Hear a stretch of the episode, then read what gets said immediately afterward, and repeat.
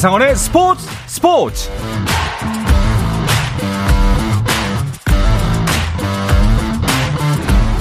스포츠가 있는 저녁 어떠신가요? 아나운서 한상원입니다.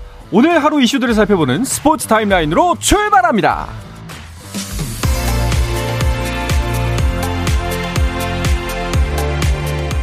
네, 프로야구 경기 상황부터 보겠습니다. 감독 교체를 단행한 한화, 지난 주말 선두 SSG에 이어 새롭게 만난 상대가 2위 롯데입니다. 롯데 선발 반지를 상대로 한화 타선이 어떤 모습을 보였을지 궁금한데요. 한화의 마운드는 패냐입니다. 1회 안치홍의 안타로 홈을 밟는 김민석 선취점을 먼저 가져갑니다. 반지가 계속해서 역투를 하고 있고요. 8회 초 현재 그 점수가 그대로 이어지면서 1대 0입니다. 5연패에 빠진 기아는 살아날 수 있을까요? 원태인 선발의 삼성을 상대로 주중 3연전을 시작했습니다. 피렐라와 구자욱의 적시타로 먼저 두점 가져가는 삼성, 기아가 한 점 추격하면서 6회 말 현재 점수는 2대 1입니다.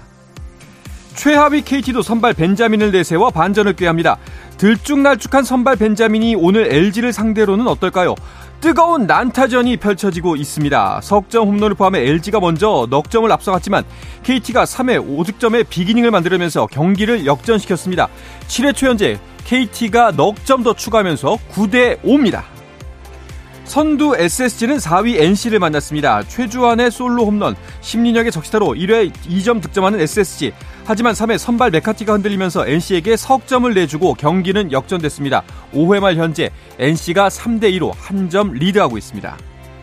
마지막으로 두산 대 키움의 경기도 보겠습니다. 양석환이 최원태를 상대로 4회 2점 홈런을 뽑아내면서 경기는 두산이 앞서갑니다. 키움이 한 점 추격하면서 6회 말 현재 점수는 2대 1입니다.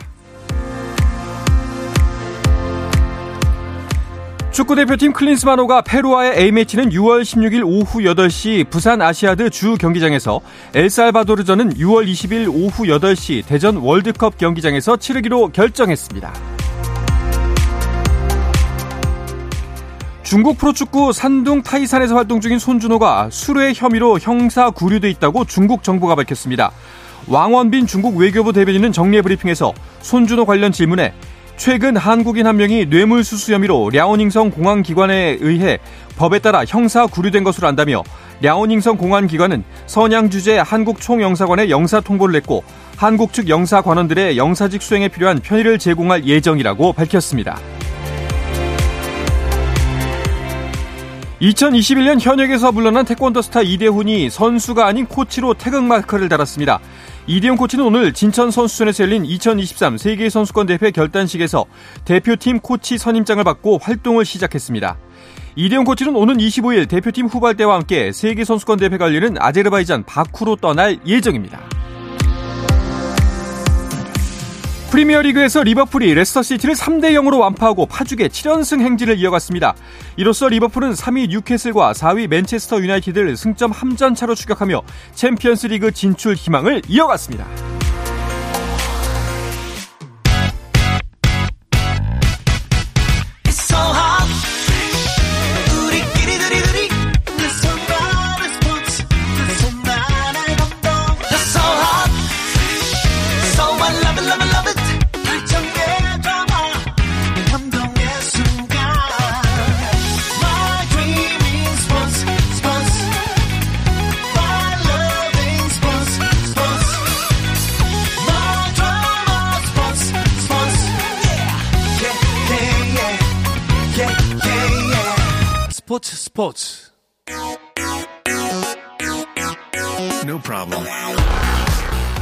다양한 스포츠 이야기를 나누는 정 PD와 김 기자 시간입니다. 정현호 KBS 스포츠 PD, 중앙일보 김지한 기자와 함께합니다. 두 분 어서 오십시오. 안녕하세요. 반갑습니다.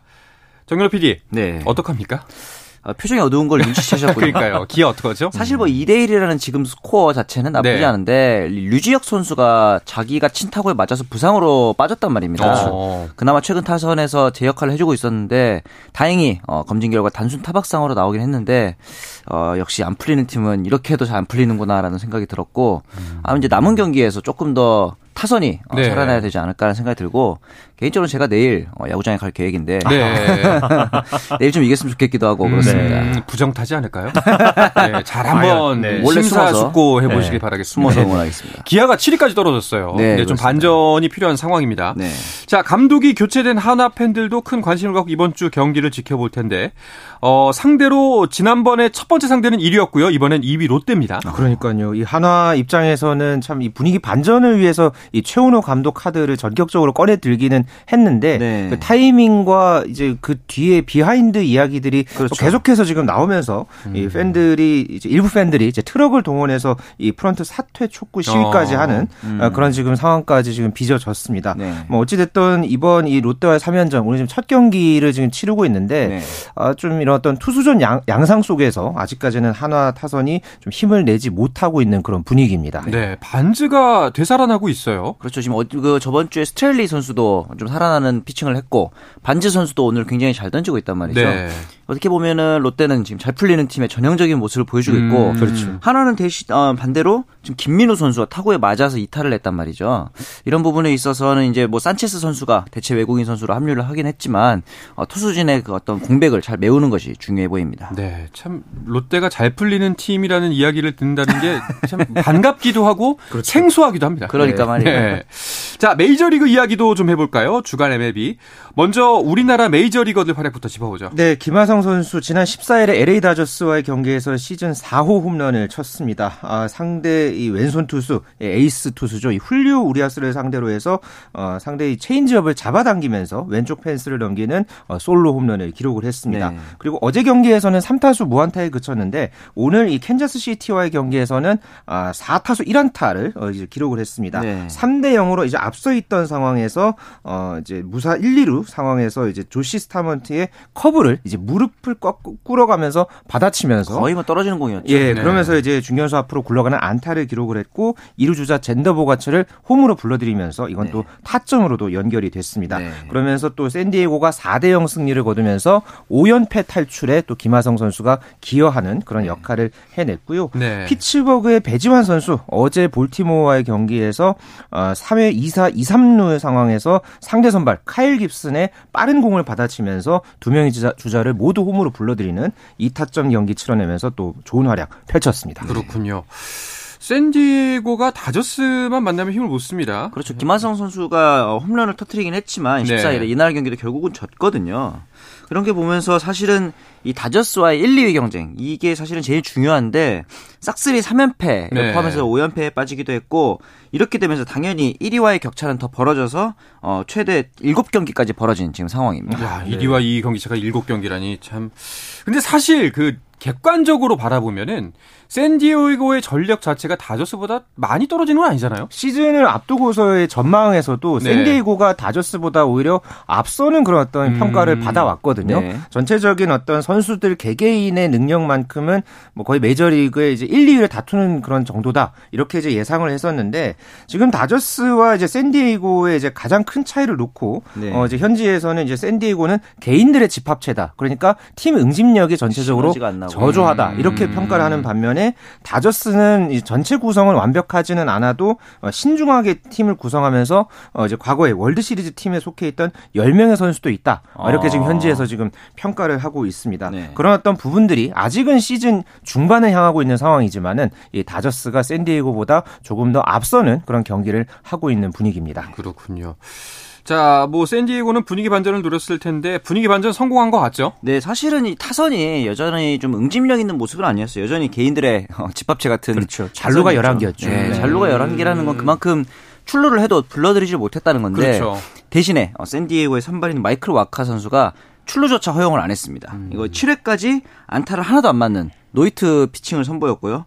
8회 첫 타자에게 안타를 허용하면서 이제 대부분의 이제 야구에서의 속설 중에 하나가 이 이후에 어, 급격하게 흔들릴 가능성이 없다. 라는 이유로 교체를 했는데 이때 또 관중들이 어, 기립박수를 쳐주면서 그렇죠. 네. 교체를 했거든요. 와카 선수가 7이닝 동안 11개의 삼진을 잡으면서 무실점 역투를 펼친 끝에 어, 분위기 반전에 성공을 했습니다. 네.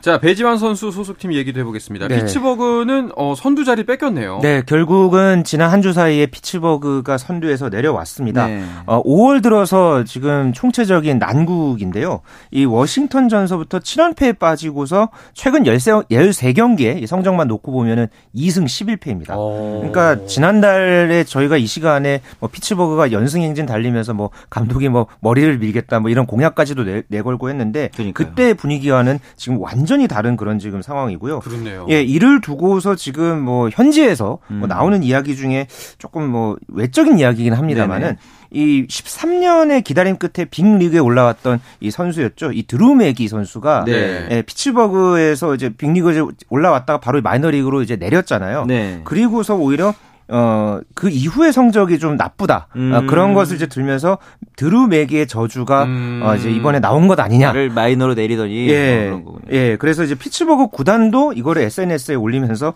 맥기의 저주다. 뭐 이렇게 음. 이야기를 하면서 네. 이 맥기가 마이너리그로 내려간 뒤에 피츠버그가 10경기에서 9패를 기록했다. 어. 이렇게 스스로 또 이렇게 뭔가 이제 자성하는 듯한 그런 음. 어떤 SNS 글도 좀 눈길을 모았는데 네. 어쨌든 지금 또 이런 충격적인 그런 어떤 음. 상황에서의 어떤 반전이 피츠버그도 절실한 상황입니다. 네. 이걸 확인할 방법은 단 한 가지죠. 다시 올리는 거죠. 그렇죠. 네, 과연 어떻게 되나 한번 보는 거죠. 맞습니다. 알겠습니다. 자, 그리고 굉장히 반가운 소식이 있습니다. 네. 오랜만에 류현진 선수 소식이 들려왔어요. 그렇죠. 거의 1년 넘게 류현진 선수의 피칭을 보지 못했는데 이제 드디어 재활의 막바지 단계로 접어들고 음. 있습니다. 로스 에킨, 에킨스 토론토 단장이 직접 어, 인터뷰에서 류현진과 채드 그린 두 선수가 다음 달에 타자를 상대로 라이브 피칭을 던질 예정이다라고 어. 이제 설명을 했거든요.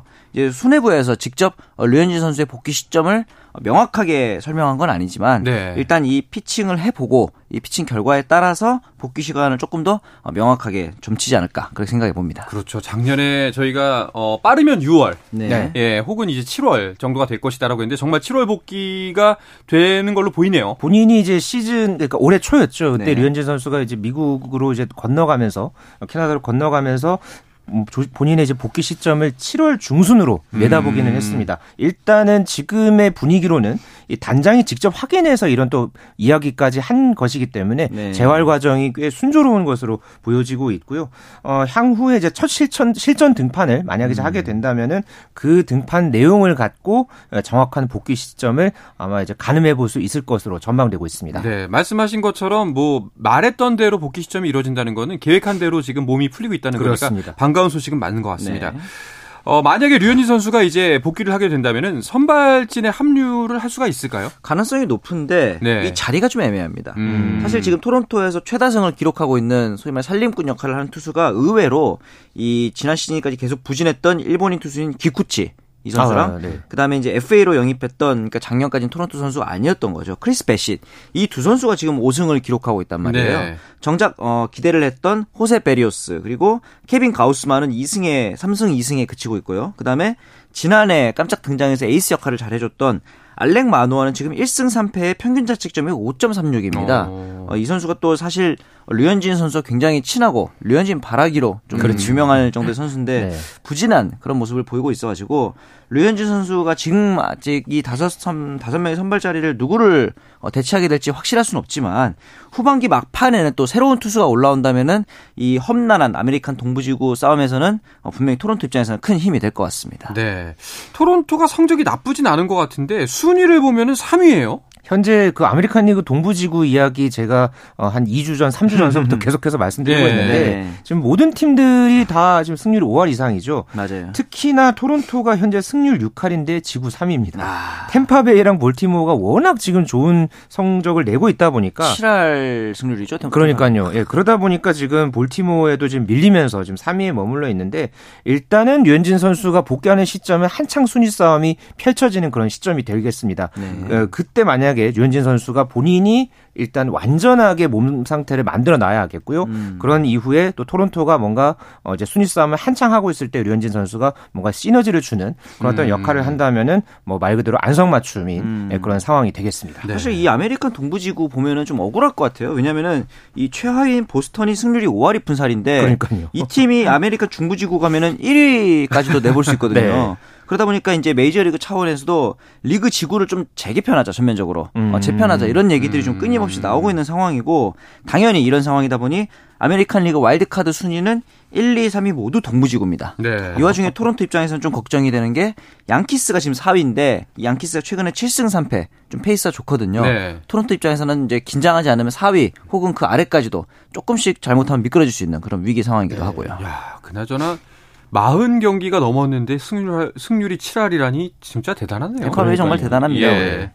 알겠습니다. 자, 메이저리그 이슈들 좀 더 짚어보겠습니다. 어떤 소식들이 있었죠? 역시 이번 주에, 아, 오늘 열렸던 아침 경기였는데, 어, 켈리와 루친스키 아마 야구 팬들에게 친숙한 이름일 텐데 네. 이 SSG 그리고 SK에서 뛰었던 켈리 그리고 어, NC에서 뛰었던 루친스키가 메이저리그에서 대결했습니다. 음, 근데 또 재밌는 건 오늘 KBO 리그 matchup도 SSG랑 NC잖아요. 아, 그렇네요. 그래서 지금 이제 팬들은 네. 아, 오늘 더블헤더다. 음, 아침에는 켈리랑 루친스키 보고 어, 점심 때는 이제 SSG랑 NC, NC 경기 보면 된다. 이런 얘기도 했었는데 일단 경기만 놓고 보면 어, 메릴 켈리 선수가 7이닝 2실점으로 시즌 4승을 오. 챙겼습니다.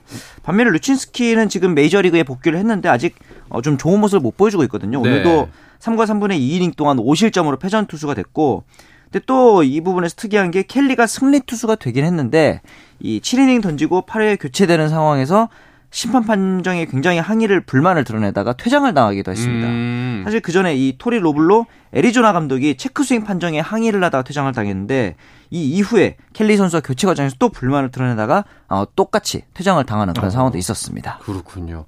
자 미국에서는 어, LG가 이겼는데 네, 지금 한국에서는 지금 더블 스코어입니다. 10대 네. 5로 KT가 앞서고 있네요. 7회 말이고 네. 점수가 많이 나고 있어요. 네. 알겠습니다. 자, 이어서 한 주간 스포츠 이슈들 잠시 쉬었다가 와서 좀 더 짚어보도록 하겠습니다. 자, KBS 일라디오의 모든 프로그램은 유튜브로도 함께 하실 수 있다는 것 잘 알고 계시죠? 물론 한상원의 스포츠 스포츠도 유튜브에서 보실 수가 있습니다. 많은 관심 부탁드리겠습니다.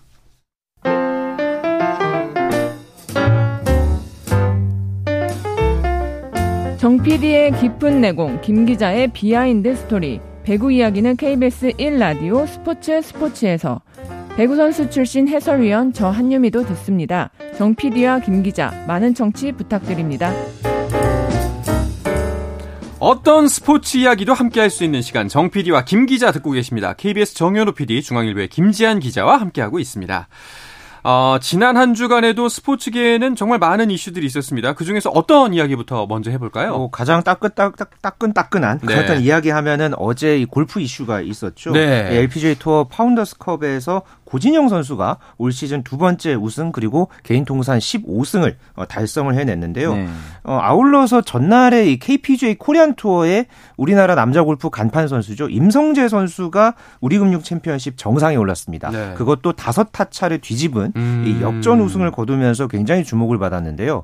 임성재 선수의 이런 어떤 우승 장면을 고진영 선수가 나름대로 이 mindset을 하면서 최종 라운드에 이제 어 이제 나갔다고 합니다. 네. 그 덕분에 고진영 선수도 네 타 차를 뒤집는 음. 연장 끝에 이제 정상에 오르면서 어, 또 경기가 끝나고 나서 임성재에게 영감을 받았다. 아, 이렇게 음. 이야기를 해서 화제를 모았는데요. 네. 뭐 고진영 선수, 임성재 선수 하면은 국내 남녀 골프를 대표하는 그렇죠. 네, 그런 선수들의 또 이제 좋은 소식이 그 그렇죠. 지난 한 주 사이에 또 골프계를 뜨겁게 달궜습니다. 네.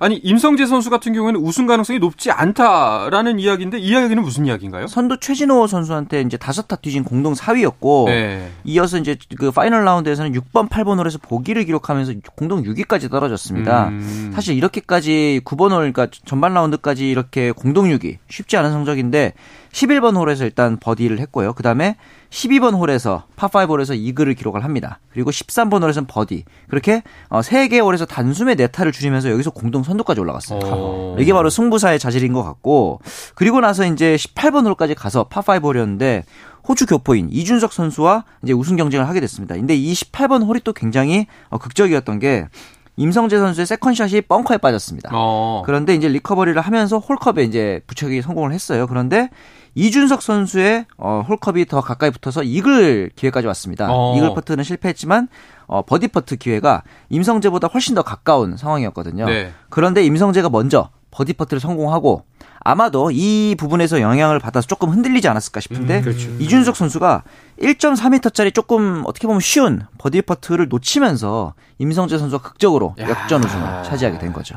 이래서 승부사는 승부사구나 이런 이야기가 나오나 봅니다. 네, 맞습니다. 네. 사실 이 대회에 대해서 저희가 지난주였나요? 그 임성재 대 정찬민의 대결로 관심을 모은다 뭐 이런 말씀을 드렸었잖아요. 그렇죠. 정찬민 선수가 GS 칼텍스 매경 오픈에서 정상에 오르면서 이 장타자임에도 굉장히 캐릭터 있는 그런 어떤 이 모습으로 도 정상에 오르면서 이 국내 골프 간판 선수다 뭐 이렇게 저희가 이 시간에 소개를 해드린 바 있었는데요. 네. 어, 그래서 이제 임성재 선수가 참 오랜만에 3년 반 만에 또 우리나라 투어의 대회에 나서면서 굉장히 많은 관심을 모았습니다. 그렇죠. 평일날에도 1라운드, 2라운드에 정말 많은 갤러리들이 음. 찾았고요. 마지막 날 같은 경우에는 그 골프장에만 1만 1,213명이 이제 이 샷을 보기 위해서 예, 말 그대로 구름 관중이 이제 모였습니다. 와, 네. 만 명이 모였다고요? 예, 만 명이 이제 그 골프장에 모였습니다. 그래서 정말 이 남자 골프의 어, 진수를 어, 지난 주말에 맛봤다. 뭐 이런 어떤 평가들이 참 많았던 대회였습니다. 네.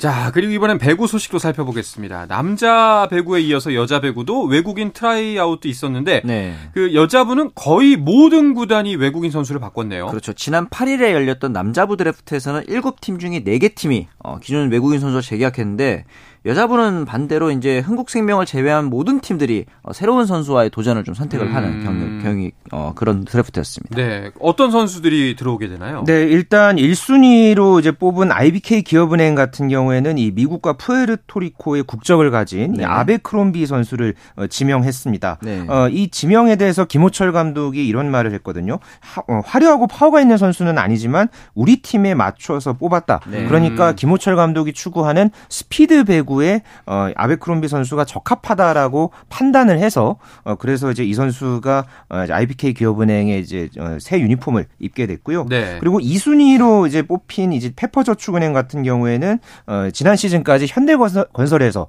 뛰었던 야스민 선수가 어, 이제 지명을 받았습니다. 네. 그리고 4순위의 KGC 인삼공사는 예, 아웃사이드 히터인 지오바나 밀라나 선수가 어, 이제 호명이 됐고요. 어, 현대건설은 예, 지난 시즌까지 역시 GS칼텍스에서 뛰었던 모마 선수가 네, 또 합류를 하게 됐고요. 네. 또 7순위인 이제 한국도로공사는 이 반야 부키리치를 어 이제 지명을 했는데 네. 사실 이 부키리치가 이번 그 드래프트에서 트라이아웃에서 굉장한 주목을 받았던 선수입니다. 어. 그렇죠. 어, 어, 신장이 이번 드래프트에 나선 선수 중에서 1m 98cm 가장 큰 그런 선수였거든요. 네. 여기에다가 이제 공격력까지 갖추면서 어 향후에 이제 우리나라 이제 V리그에서 맹활약할 그런 어떤 외국인 선수 후보로 기대가 됐는데 음. 어, 지난 시즌 챔피언 결정전 우승팀인 도로공사 유니폼을 입게 됐습니다. 그렇군요. 새로운 얼굴이 4명이나 되는데 그 네. 각 팀의 전력 보강은 두 분은 어떻게 판단하시나요? 저는 이 부분에 있어서 외국인 드래프트에서 의외로 현대건설에 좀 손을 들어주고 싶은데 음. 이 모마 선수가 현대건설이라는 팀이랑 좀 맞을 수 있는 게 어, 모마 선수 제일 약했던 팀이 현대건설이에요. 그리고 어. 현대건설을 상대하지 않는 모마는 강력할 것이다라는 생각이 들기도 하고 지금 현대건설 팀에게 필요한 거는 강력한 스파이크 서브 그리고 좀 이제 내구성이 좋은 선수. 지난 시즌에 야스민의 그 부상으로 좀 고생을 했으니까요. 그렇죠. 그리고 현대건설의 주전 세터인 김다인 선수가 안정적인 토스를 가지고 있기 때문에 어, 토스 지원을 받는 모마는 강력할 것이다. 라는 음. 생각이 좀 들기도 하고 앞서 말씀해 주셨던 부키리치 선수가 또 특이한 게 이 예전에 흥국생명에서 뛰었던 니콜 있지 않습니까? 아, 네. 이 네. 니콜한테 대학교 기억나요. 때 이제 제, 지도를 받았던 제자이기도 하고요. 어.